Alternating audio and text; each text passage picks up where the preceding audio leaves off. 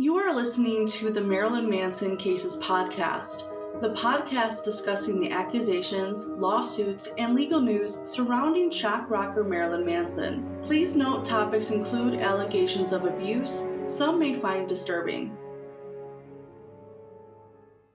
Hey everyone, this is Lisa from theMansonCases.com and welcome to the seventh episode of the Marilyn Manson Cases podcast. Today, I will be discussing some recent updates in the past few weeks related to the lawsuits. But primarily, this episode will focus more on Marilyn Manson's lawsuit against Evan Rachel Wood and Ashley Gore. Specifically, the big anti SLAPP court date coming up on April 11th. Both Evan and Illma are claiming some of their actions are constitutionally protected under the First Amendment. Here is attorney and YouTuber Steve of Southern Law explaining what the anti SLAPP is for those who need a quick refresher. Take a listen. These special motions to strike are extremely powerful defenses to a lawsuit. When the motion is filed, typically speaking, discovery is frozen. So that means no depositions, no requesting documents, nothing like that. The case is basically on ice until the motion is decided. Essentially, if the lawsuit invokes claims involving expression or speech or freedom of speech, and those claims can include things such as defamation, then they are subject to an anti SLAPP motion or a motion to strike. When the defendant makes the motion to strike, the lawsuit again is essentially frozen, and the court hears whether the allegations involve the defendant's expression or other conduct which could fall under the anti SLAPP statute. If the plaintiff's claims do touch on such protected activity, then to fight against the motion to strike, the plaintiff must show a probability of success so the plaintiff has to demonstrate to the court that yes, that this involves freedom of speech. However, it was defamation, and I'm going to show you why I am likely to win, why I have a probability of success. On its face, this heightened burden for the plaintiff to proceed with his claims seems extraordinary when you consider the relatively minimal roadblocks that a plaintiff faces on a typical motion to dismiss or even motion for summary judgment. What's even more extraordinary is the plaintiff must overcome this burden without the benefit, usually, of discovery. So they have to show the court the probability of success based on the information they already have and not information they may later gain from defendants through the course of discovery or depositions. Before I move on to the updates, I do want to provide a quick tally on how many lawsuits have been filed against Marilyn Manson and where they are today, especially if this is your first time tuning into this podcast or you just need a quick refresher. So it's likely I'll do this sort of quick tally more often because it is not heavily covered or discussed in the media. Out of the five lawsuits filed against Marilyn Manson stemming from the February 1st, 2021 social media allegations, three lawsuits have been dismissed. Those three include Ashley Walters, who is a former employee twice fired by Manson. Her lawsuit was dismissed with prejudice, meaning she cannot file a lawsuit again with the same claims. And while her lawsuit was dropped because of the statute of limitations, the judge also stated she had, quote, too few facts. Currently, her lawsuit is in appeal. Second, Esme Bianco, an alleged former girlfriend and actress most notably known for her role as Roz in the Game of Thrones franchise. She filed a lawsuit in federal court claiming she was human trafficked by Manson and much more. She settled her lawsuit in late January 2023, so not too long ago. Not much is known about the settlement except it was not a surprise, considering a leaked zip file with her own evidence painting a very different version of events than what is mentioned in her own lawsuit. And last is Ashley Morgan Smithline, who also filed a federal lawsuit claiming she was human trafficked, among other allegations. The lawsuit was dismissed without prejudice, meaning she could file a lawsuit again at any point. However, in recent weeks, she recanted her allegations against Marilyn Manson. And the media talking points so far include that she was harassed to change her story, even though Smithline has stated herself that she is being harassed more for coming forward and changing her story. Those are the three lawsuits that are currently dismissed. So, what about the last two lawsuits? Well, Jane Doe is the pseudonym being used for a lawsuit filed against Marilyn Manson in the state of California. Her allegations include abuse, sexual assault, and even being forced to watch Manson's short art horror film called Groupie, which is a film you will hear a lot more about moving forward as it relates to Manson's lawsuit. Currently, a trial date is set for sometime in the fall of 2023, but it is my personal speculation this will likely not make it to trial, either because it will be settled or something else occurs. And side note, this is also one of the women that claims in their lawsuit to be living with Manson during a time two other women claim to have lived with him in their own lawsuits. So that's interesting. If only some media outlet compared the time frame in these lawsuits or their own words to find such discrepancies. And last, the latest lawsuit is from Bianca Kine, also known as Bianca Elaine. She is not only suing Marilyn Manson, but also the record companies and 1 to 20 people unknown to her. She came forward in February 2021 and did an interview in The Sun, yes, a tabloid, as well as a podcast where you can actually listen to her allegations. The problem is her past allegations in The Sun and the podcast episode don't match her allegations made in her own lawsuit. For example, she claims in her lawsuit she was sexually assaulted by Marilyn Manson when she was underage at 16 years old. But in her media interviews, specifically the podcast, she claimed nothing sexual occurred until she was 19 years old. And in fact, the sexual assault story she applied to a purported underage friend that is no longer alive to corroborate her allegations. So, this is just one example of major changes made to her own story when comparing it with with the lawsuit. As of right now, there is no trial set for this as it is bouncing back and forth between state and federal court, and it's way too early for something like that to occur. In fact, I haven't seen an update for almost a month since getting pushed back to state court, which is a bit unusual for a new lawsuit where I would expect a lot more movements right now in terms of seeing more legal filings post. In terms of updates, the one lawsuit primarily with new legal filings is Marilyn Manson's lawsuit against Evan Rachel Wood and Ashley Illma Gore. Since the last podcast episode, there have been three new case management statements filed in court. So, first, what is a case management statement? It basically tells the court the progress of a case so the court can determine when the case will be ready for a trial. This is typically filed by all sides 15 days before a case management conference. The conference is currently scheduled for April 11th, the same day as the anti SLAPP court date. A trial date is not set yet in this case until after the anti SLAPPs are settled to include any related appeals. What is great about reading the case management statements is sometimes you can find some golden nuggets. In this case, we learn Evan Rachel Wood is going to seek an independent medical examination, which was not mentioned in legal filings before.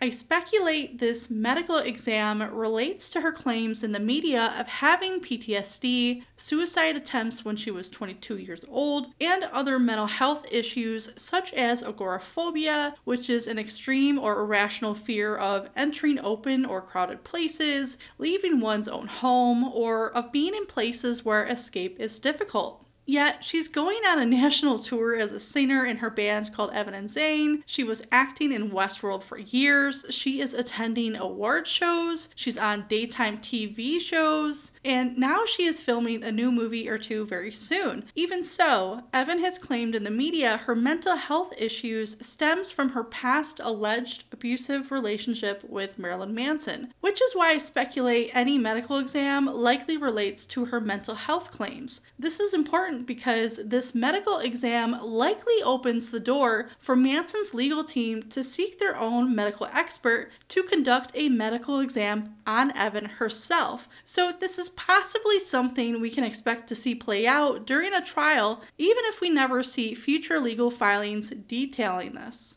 Another update in this lawsuit relates to a declaration submitted several weeks ago by Evan Rachel Wood's legal team. In my last podcast update, I did not get a chance to fully detail this declaration due to some technical difficulties at the time, but know that there was a declaration submitted by someone named Carl Nielsen from New Zealand. This was submitted to the court to challenge the inclusion of Ashley Morgan Smithline's declaration for the anti SLAPP arguments. In Carl's declaration, he claims he had two voicemails from Ashley Morgan Smithline dated back to June 2022, where it is claimed these voicemails were purportedly from Ashley specifically detailing Manson's attorney reaching out to her. If this is true, then it is a huge issue since there are rules about this in terms of professional conduct. One being that an attorney cannot directly contact or communicate with another attorney's client especially considering Ashley had an active federal lawsuit against Marilyn Manson during this time. But what is interesting in this case is that both Ashley and Manson's attorney, Howard King, dispute this phone call and these voicemails. Considering the time frame of June 2022 is also 2 months after Ashley alleges in past legal filings of having already fired her attorney. My point is something odd is going on here, but I can't quite figure it out at this time. In any event, Carl Nielsen then lodges a USB drive to the court with these two voicemails. The problem is, since then, Law and Crime Network and someone apparently from Germany requested access to these voicemails. However, the judge denied both requests as the USB was never submitted to the court, which I find extremely strange considering there are legal filings on record stating they were lodged to the court. Now, I am not an expert, but after talking with Steve of Southern Law, he surmises this could be due to how the judge ruled if it was denied based on the time frame time, meaning the judge denied it was too late to include the declaration for the anti SLAPP arguments. Therefore, perhaps there was no need to submit the USB to the court at all. But because the judge did not provide her reasoning for this denial, we just don't know, so anything at this point is pure speculation. Which brings me to the upcoming anti-SLAPP court date on April 11th. Now, there already was one court date related to this back in February, and the upcoming court date is a continuation of the ongoing anti SLAPP arguments. So it is possible we might actually see some rulings this time or shortly thereafter. But what is primarily at stake? I would say the one big item up in the air right now is the fake and forged FBI letter. And this is because of a ruling back in September 2022 where the judge gave some indications of not ruling in Manson's favor related to the letter. Back then, Manson's legal team was trying to depose Evan Rachel Wood and others to sit for depositions for limited discovery. In short, the judge appeared to side with Evan's arguments, where Evan claims the letter was submitted in child custody proceedings, therefore, it is protected activity by the law. Manson's attorney largely argued that a fake and forged FBI letter cannot be legally protected because the letter itself is illegal. Keep in mind, this is just a short version of these long winded arguments, and I'm just pulling some information as it relates to this letter specifically. Either way, it is a real possibility the FBI letter might be excluded from Manson's lawsuit, but in saying that, I fully expect this would likely go to appeal. In addition to the FBI letter, Evan is seeking to essentially gut the defamation per se part of Manson's lawsuit, and even three sentences from the intentional infliction of emotional distress claims in the lawsuit. But even if, say, defamation was fully removed, this still leaves three causes of action against her and Illma Gore. Because while Evan is seeking to remove some of the intentional infliction of emotional distress claims, it would not entirely remove it from the lawsuit. And this also leaves two California state crimes Manson is suing Evan and Illma for. The first one being the violation of the Comprehensive Computer Data and Access Fraud Act, and last, impersonation over the internet. These two claims in Manson's lawsuit surprisingly get very little media attention, as most like to hyper focus on the defamation claims. Because, of course, they want to focus on the more relatable claims and compare it to the Depp v. Heard defamation trial of silencing a quote victim. Yet there are serious allegations of criminal activity seen in this lawsuit, which makes me wonder if Manson also filed a police report along with these allegations. And the reason these items were not disputed as part of the anti SLAPP is simply because these claims are not related to protected free speech activity. So even if Evan and Illma both got their way in the upcoming anti SLAPPs, even after an appeal, they are both not off the hook and the lawsuit would continue. I do want to remind everyone there is also another issue being heard on April 11th, which relates to a request from Manson's legal team to unseal some portions of Illma Gore's October 2022 deposition. Now, there is a transcript of this deposition which was revealed, I believe, by Illma Gore's attorney a few months ago in legal filings. However, my understanding from speaking to Steve and Andrea Burkhart, there are likely portions sealed to the public, which is why we are seeing this request now. In this case, this was also continued to April 11th. So I am hoping we will learn soon if more of this transcript will come to light because I am curious what more we can learn from this deposition. As a reminder, the deposition related to Illma Gore's state of mind, her intent, and determining actual malice as it related to Manson's unreleased short art horror film called Groupie. Considering Illma has never met Manson or has seen this film, there are a lot of questions pertaining to why she was telling people the actress was underage and that the actress was dead. As a side note, Colonel Kurtz, a YouTuber, has a video coming out interviewing this actress from this unreleased film.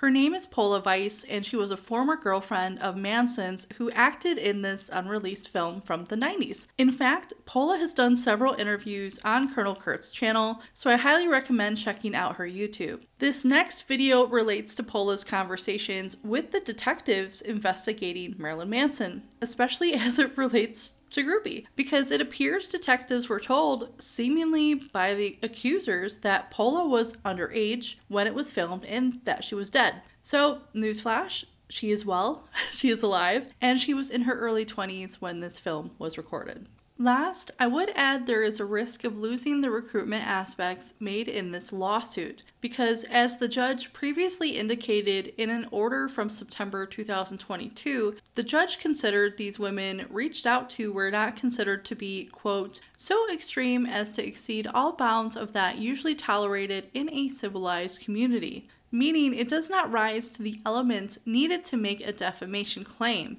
And to summarize some of these potential losses, we have the potential loss of the fake and forged FBI letter, which could mean a loss of FBI impersonation claims, as well as the recruitment aspect alleged in Manson's lawsuit, which would likely remove the entire defamation per se claim in Manson's suit, and potentially two or three sentences in Manson's intentional infliction of emotional distress claim. But again, leaving two California state crimes in his suit against Evan and Illma. So, despite what I have seen mentioned on social media where there are certain people who have claimed if Evan and Illma win this, well, they are out of the woods, but that's just not true. And let's not forget, California does allow appeals for anti SLAPP decisions which is likely to occur. I don't know the statistics of winning these types of appeals. However, a quick Google search showed there have been similar lawsuits winning anti SLAPP appeals in California for defamation. So I will just cross my fingers and toes and hope for the best. But these types of up and downs will continue to happen in this lawsuit. I mean, the same thing happened to Depp v. Heard, it just happens, and look how that turned out.